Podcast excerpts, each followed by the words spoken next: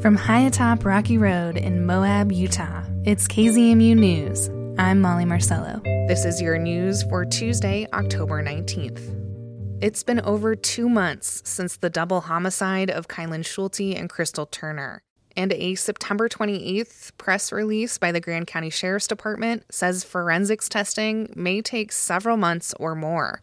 KZMU's Justin Higginbottom spoke with experts about this process and has this report. Amy Lightfoot is the director of Utah's State Crime Lab, which does things like DNA testing for homicides, and she says the lab's in good shape.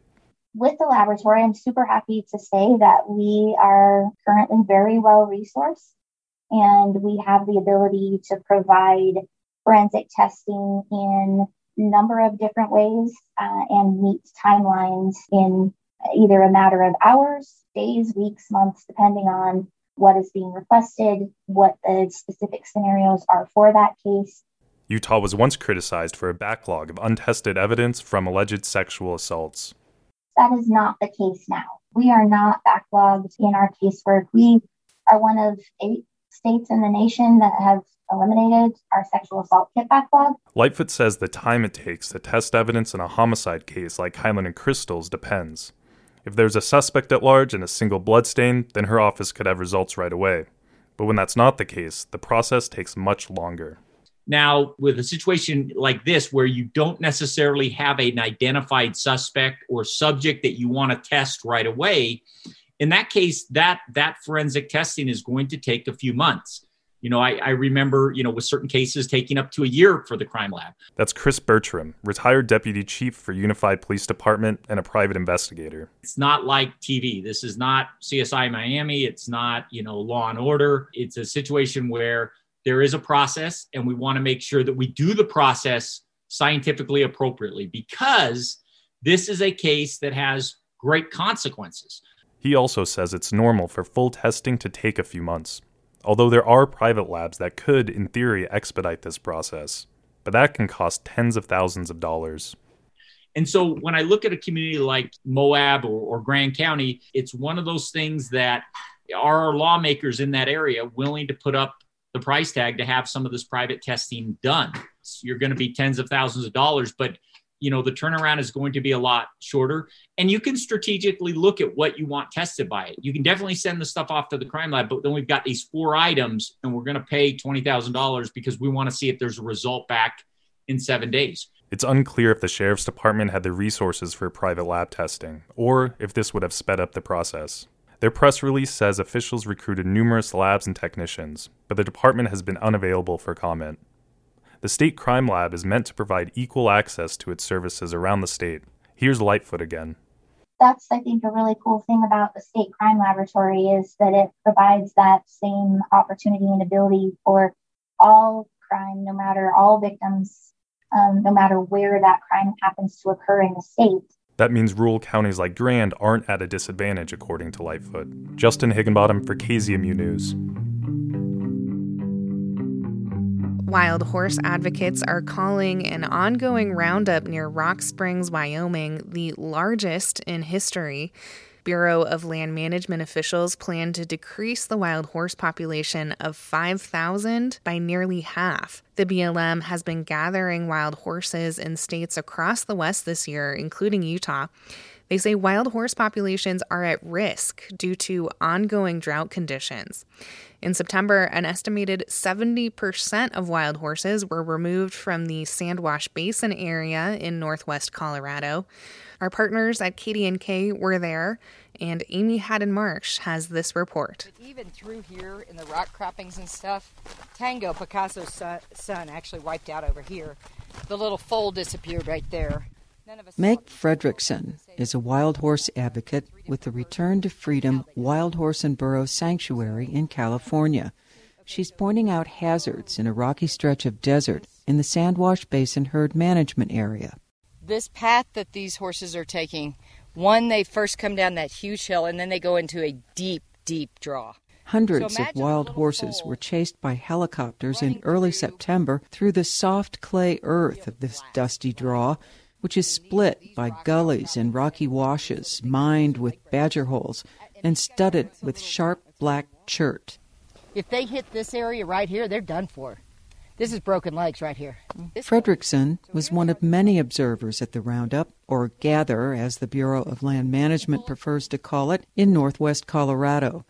The Sandwash Basin horses are renowned for their colors and genetics. And we have early Spanish blood here. The Duns are from the early Spaniards that came and settled the West. Nadja Ryder, a wildlife photographer from the nearby town of Craig, worries that the genetic diversity of the herd will be lost. Because they're leaving too few on the range. Ryder was one of several observers present every day of the roundup. The observers, mostly advocates representing wild horse and burro protection groups like the American Wild Horse Campaign, Return to Freedom, and the local Sandwash Basin Wild Horse Advocate Team, became a phalanx of binoculars and cameras with long telephoto lenses at the public observation site on a rise about a mile from the trap.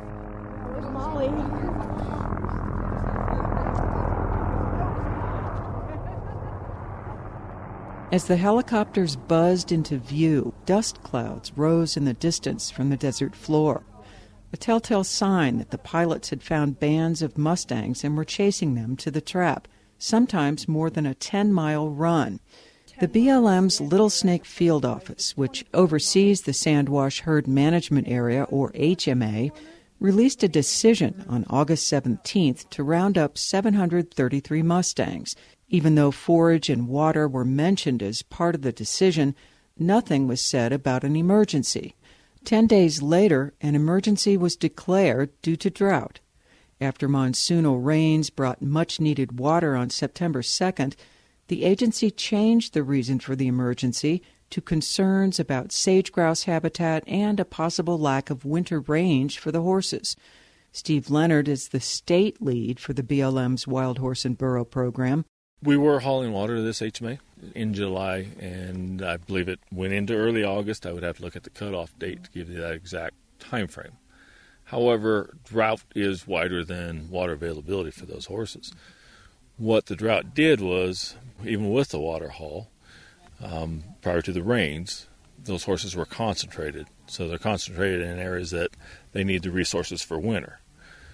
So, whereas we have water available for horses to drink, the forage is still majorly impacted by uh, the lack of water and the lack of growth.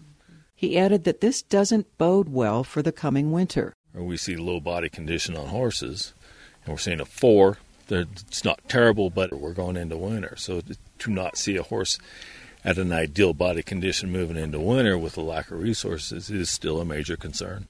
They're fat and sassy right now, mm-hmm. but they're going to go into winter with nothing to dig through the snow. If we get heavy snows, these horses are going to i've seen it i've been out here in march and april in previous years where you could count every rib and see the hip bones sticking up like like closet hooks.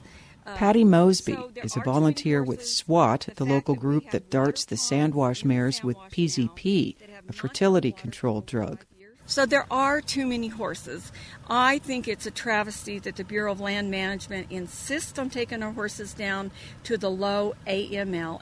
I think they should have left us at the high AML of 350 Why? because we can manage the fertility with that number of horses. According and to the BLM's 2010 Wild Horse and Burro Management Handbook, like an instruction manual for employees, drought isn't a reason for an emergency gather. Drought is considered an escalating condition that takes months to develop. Steve Leonard says in the case of Sandwash, range damage was the escalating condition. The resource damage has been ongoing. Um, you know, we identified the fact that we had excess horses in this HMA. Uh, we are looking at a decision that was based on the situation uh, of that resource damage. Uh, the emergency designation is more of a priority as to when this occurred because the decision was based absolutely on um, the environmental assessment.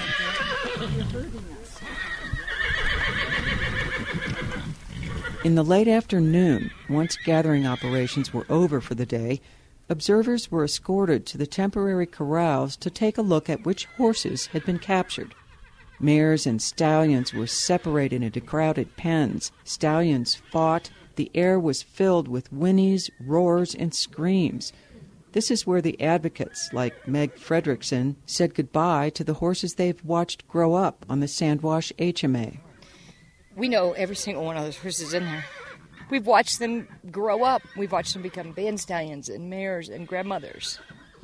And this is, we get 30 minutes for all of them to say goodbye forever. For KDNK News, I'm Amy Hadden Marsh.